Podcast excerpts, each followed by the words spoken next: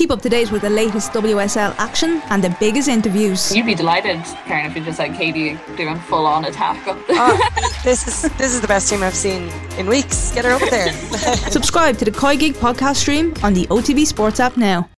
The news round on Off the Ball with Gillette.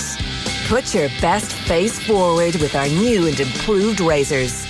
Yeah, you're very welcome along to Thursday nights off the ball. It's Richie McCormick here with you until 10 p.m. tonight. It feels like the last two hours have brought a full week's worth of news. We'll try and catch you up on as much of it as we possibly can over the course of these next couple of hours uh, because there is a lot going on, or indeed, there's a lot uh, going off. While the contemporary landscape, as you say, is eroding at a rate of knots, the Republic of Ireland have discovered their Nations League itinerary. We'll look at what lies ahead for Stephen Kenny's squad in League B. Dan McDonnell is going to join us for the duration of the football show after nine o'clock tonight.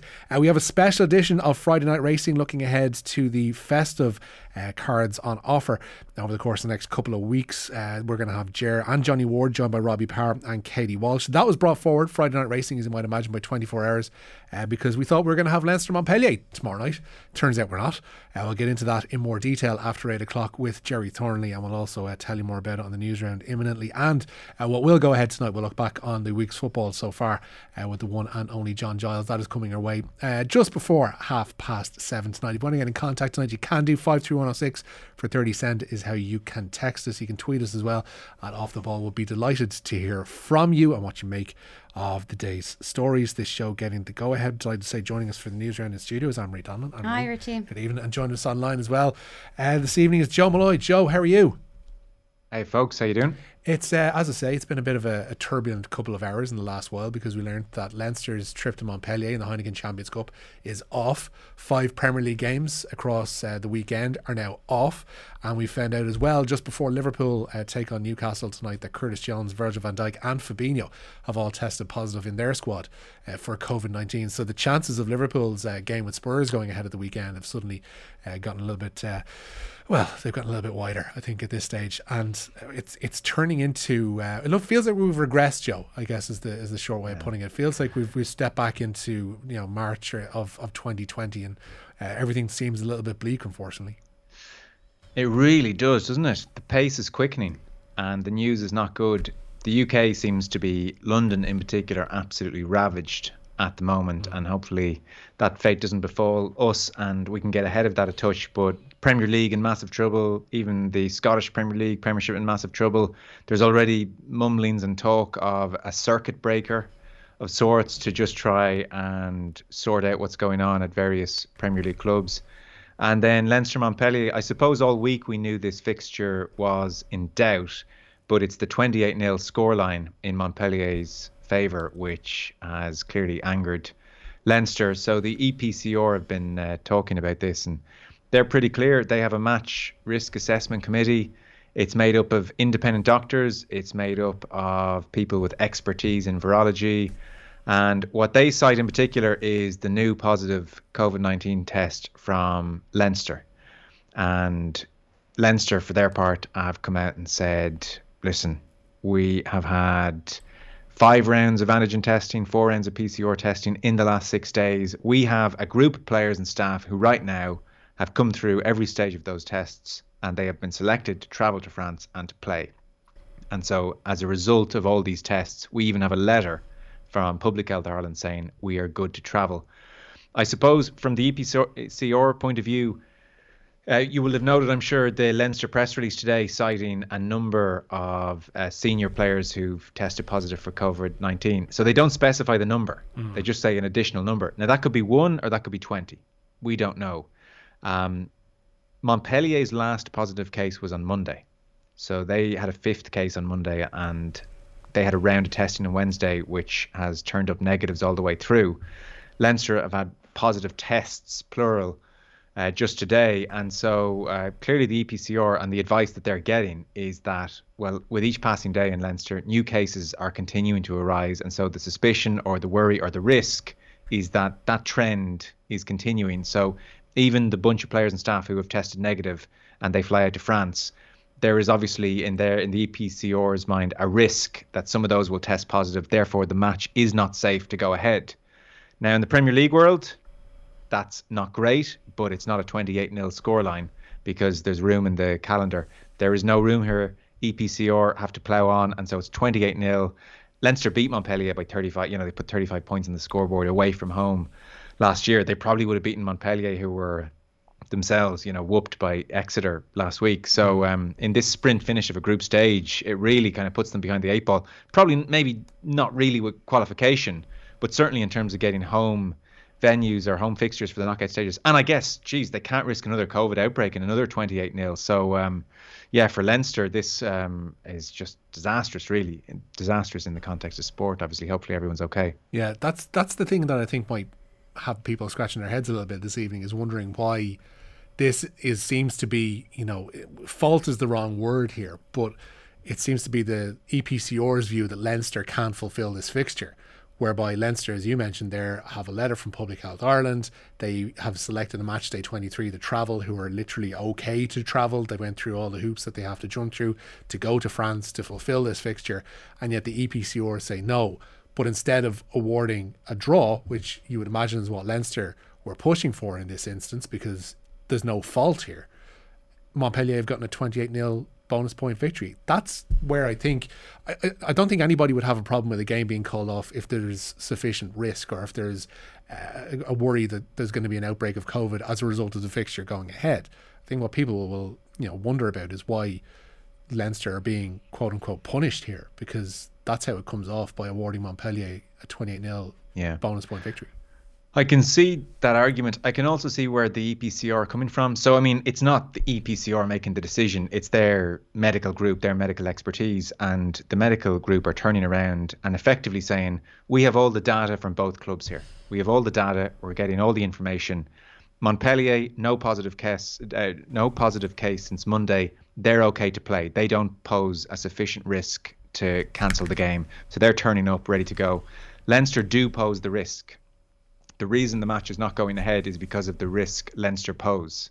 And so I can see why, therefore, it's 28 0 Montpellier. I do see how they've reached that decision. It's not fair on anyone. I mean, it's awful. It's not fair on Leinster. Leinster would have won the game, I suspect, if it had gone ahead.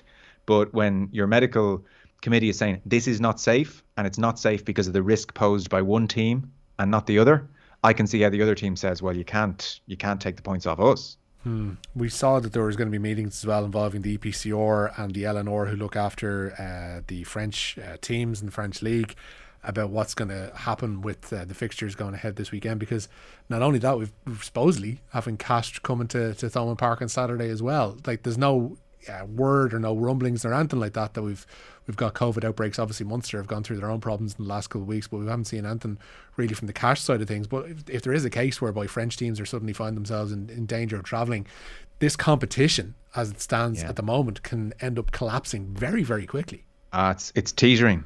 Like it is teetering. Last year there were obviously a whole host of 28 nil score lines, and there was just a degree of we just have to get on with it. I mean, if Leinster, arguably the favourites to win the thing, were not to qualify because of these kind of decisions, then the integrity of the competition is completely undermined. Completely undermined. Again, it's no one's fault.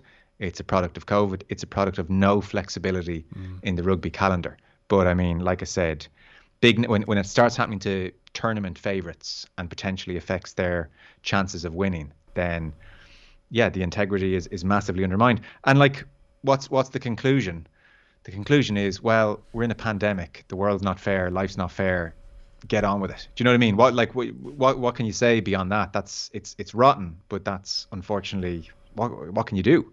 Yeah, it's um it's going to repeat itself uh, over the next couple of weeks. We'll we'll get into what it means for the world of football as well, because we've seen five games called off. As I mentioned, Liverpool uh, confirming three cases of COVID in their camp. Their game with Newcastle tonight does go ahead, uh, but Virgil van Dijk, Fabinho, and Curtis Jones have all contracted COVID. So right. the way the pattern has gone, it suggests that if there is three cases, then we're going to see more. And if we do see more, then their game against Spurs at the weekend is going to be in major doubt. We've already got five games this weekend uh, preemptively called off because of various COVID 19 outbreaks. So the Premier League as you mentioned there, like there's been talk of a circuit breaker, but there's also, you know, saw Miguel Delaney tweeting about it earlier on, saying that the Premier League seemed determined to just press ahead. But again, like we're talking about integrity of competitions is, going to be something of an issue because like Spurs won't have played a game in like a month heading into hmm. to Christmas. If if that's if, and it's a big if, and I'm not saying that this is going to happen, but if that Liverpool game happens to not go ahead at the weekend, then you've got teams who aren't playing for a month. You've got others who are playing catch up and end up playing like three games in a week, and suddenly the playing field is a little bit more uneven than the Premier League tends to be usually. Yeah, so difficult for them. I mean, and the other thing is they may say, well, let's have a circuit breaker. And what does that guarantee? Have a circuit breaker, two weeks go by, and then you're due to play again. And it turns out another team put their hand up and say, well, sorry, actually, we've had an outbreak. So maybe the logic of just pressing ahead as, as they best can when there's no guarantee a circuit breaker works for them is the right thing to do. Um, I guess they have a lot more flexibility. I mean, we may be in for a season with a raft of Tuesday and Wednesday and Thursday night matches, and so be it. Again, it's just one. It's just one of those things, isn't it? Yeah, integrity will come into question. It's not ideal, but nothing's ideal at the moment. So, you know, there we are. I think everybody's fears is going back to um, to playing behind closed doors, but unfortunately, that seems like it could be a reality. We'll get into uh, the news round, which is of course brought to you by Gillette. Put your best face forward with our new and improved razors. Anne-Marie, we start with that Leinster disappointment. Yeah, and their Heineken Champions Cup game, which was due to take place tomorrow evening, is off. As Joe said, the EPCR announced this evening that following a meeting of an independent match risk assessment committee, it was deemed the game couldn't go ahead safely. So, therefore, it has been awarded to Montpellier 28 points to nil. So, that's five match points. They say that's in accordance with the tournament rules. Leinster have expressed their serious disappointment with this decision this evening, saying that their squad and staff have had five rounds of antigen tests, four rounds of PCR tests in the last six days. They had a group of players and staff ready to go to travel to France, and then the decision was made. They've questioned why the game could not have been deemed a draw. And then the football as well, because we've got a bunch of games off. You want to run through them as well. Yeah, the Premier League is resisting, as you said, calls to suspend all matches this weekend following two more coronavirus related postponements this afternoon. Leicester City and Tottenham tonight had to be shelved, as did Manchester United and Brighton. That was due to take place at lunchtime on Saturday. And then this evening, four more games have had to be called off Southampton and Brentford on Saturday, Watford and Crystal Palace on Saturday, West Ham and Norwich is also gone and Leicester City won't be going to Everton on Sunday. So that means five of the 10 Premier League games at the weekend are gone. So half of the matchday fixtures. But we do get two tonight. Yeah, there, there are. It feels like this could be the last two for a while. Oh. there are two tonight, and in these two, two of the top three are in action. Second place, Liverpool entertain Newcastle. That kicks off at eight. Shame, or, and then at seven forty-five, Chelsea welcome Everton to Stamford Bridge. Seamus Coleman on the bench there for Everton. Yeah, and Rich, go on, Joe. I was just going to say the one hope for the Premier League is that there's no doubt, probably like all of us, let's be honest, that um, we felt like we were well past the worst of this and Delta had a certain transmissibility. And so we had got into habits that were kind of doing okay. You know, whatever we were all doing was keeping the thing largely at bay. And so they've implemented this week, haven't they, a whole bunch of new protocol around Premier League clubs, uh, testing before you enter the building, you know, big emphasis on mask wearing, all that kind of stuff again. So I suppose the hope would be there'll be a maybe 10 day lag, but that uh, the environments become very sterile again. And that's, you know, we, we just have this this brief window of Omicron running rife, but that the new protocol maybe, uh, you know, counter that again and things get up and running pretty quickly. That's the hope. Well, the next round of Premier League tests will be interesting because it went from what 12 to 42 in the last round. So you'd imagine whatever yeah. that multiplies by. Yeah, Martin Ziegler had a good point earlier on. He he tweeted out saying unvaccinated players are causing disproportionate problems in the Premier League's COVID crisis. The latest figures show that only 68% are double jabbed in the Premier League. So that's 32% obviously that aren't double jabbed against COVID 19. In the English Football League, so those are the three tiers below the Premier League, 25% say they've no intention of being vaccinated. You contrast that with La Liga, says Ziegler, where 92.8% are vaccinated, uh, plus 4.3 with antibodies. So there is like Jurgen Klopp had another statement about this today. He he obviously uh, made a very serious point about it yesterday in his his pre-match press conference that they like they at Liverpool are doing their best to make sure that everybody is double jabbed and making every, making sure everybody is that's eligible eligible for a booster can get a booster and is getting a booster. So there are clearly some clubs who are more proactive about this than others. And I know Liverpool obviously have had three cases today, so um, people say what use does it do? But it does cut down on the you know chances of you catching this thing, and therefore spreading this thing. So the onus has to be on clubs to really hammer this home because otherwise we are in a situation where fixture lists are just being torn up completely because people aren't getting jabbed. Yeah, and more seriously than fixture lists, people are falling seriously ill and worse. And it applies to all of us. It goes beyond football. Look, we've had this conversation a million times. Uh, Jurgen Klopp was, uh, I thought, great yesterday. Made the very simple point: why don't you just listen to people who know more than you about this? It's generally been a pretty good rule of thumb for humanity. It's allowed us to improve with each passing generation. Listen to people who know more than you. Follow the medical advice of experts, and we may find a way out of this thing.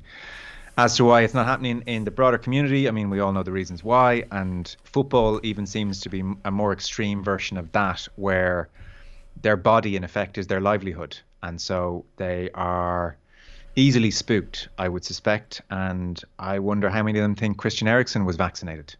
Or, sorry, uh, Christian Eriksen, yeah, was vaccinated, and his heart trouble in the Euros was as a result of that. I wonder how many of them think that uh, when he wasn't, you know, and, and where these rumors have taken hold in certain dressing rooms, and once they're in the back of a player's mind, Rich, it seems to be hard to get them to listen to sense or reason. And uh, like those stats are, are scary, and those stats are even much better than where we were even two, three months ago. I mean, it was it was chronic for a while. It was like twenty percent, thirty percent when the rest of the population was mostly done. Very slow. Uh, we have to get to the Nations League draw as well, Anne-Marie. Very exciting stuff for the Republic of Ireland. Yeah, Stephen Kenny's side will take on Scotland, the Ukraine, and Armenia. That's in League B of next year's Nations League. Northern Ireland then drawn in League C alongside Greece, Kosovo, and either Cyprus or Estonia.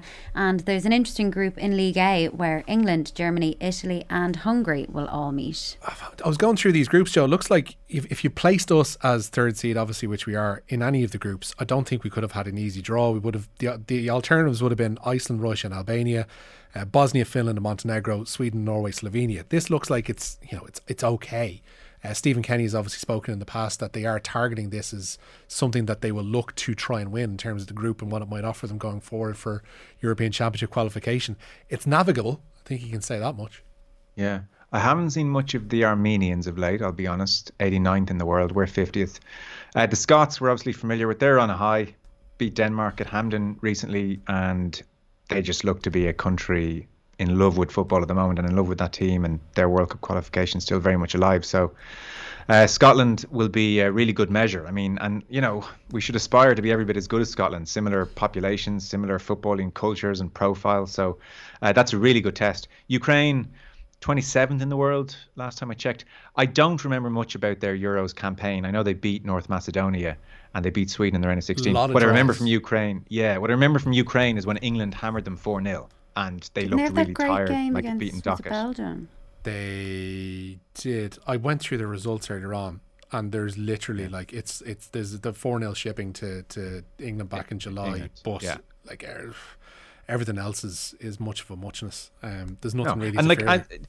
to be honest, the words you used, I mean, it, it's very doable. It's it's navigable, and that's the nature of the Nations League, isn't it? It's a, that's what it's supposed to be. It's supposed to be teams around our level. You know, and anyone can kind of beat anyone. So, look, I, I Stephen Kenny seems to be about to get the new contract and take him through to the the Euros qualifiers. Like, it kind of, you know, now we're into results territory. Now we do want results. So I think this is going to be really interesting. Hmm. the Scots as well. That that's the one that I think is probably going to be the trickiest out of a lot of them. Ukraine, like I joked about it earlier on, but in a geopolitical sense, we're we're heading to a country there that could be invaded by Russia within the space of six months, and their situation could be very very different to, to what it is now. Armenia, we've we've you know come across them in the past. We've been able to beat them in the past with. Uh, you know, relative uh, comparative ease. Uh, it seems like it's something that could be doable if if events conspire away. And God knows uh, they don't seem to have been doing that for everybody else at the moment. I would like to hope that we're beyond hoping uh, Putin destabilizes Europe to get us a result in the Nations League. But let's see. Uh, We'll put in a phone call and see what he can do. But geez, talk about a security risk. That League A group with England, Germany, Italy, and Hungary. I'd imagine there's a few authorities across Europe gulped when they saw that being drawn out. And Hungary, did you say? Hungary, Hungary, yeah. Ah, yeah. Big fans of those guys. They're really uh, enjoyed that. a great bunch of lads. Uh, and before we go, Anne-Marie, as well, further Formula One fallout, it seems like Mercedes are, are letting it lie. Yeah, they withdrew their appeal over the result of the Abu Dhabi Grand Prix today, meaning Max Verstappen is officially the Formula One world champion. Lewis Hamilton's team obviously unhappy with the way he was overtaken in that final lap after the controversial safety car restart. Mercedes welcomed the FIA's decision to investigate the circumstances of the race today, but they also congratulated Verstappen and Red Bull on their achievement. Yeah, I think they nobody wanted that one to be settled in the courts. Uh, Anne-Marie, thank you so much for coming in and for the news round. Joe, as well, we'll uh, let you go and kind of quarantine and isolate and stay clear of that uh, that Omicron awfulness. Thank you so much. Cheers, guys. See you.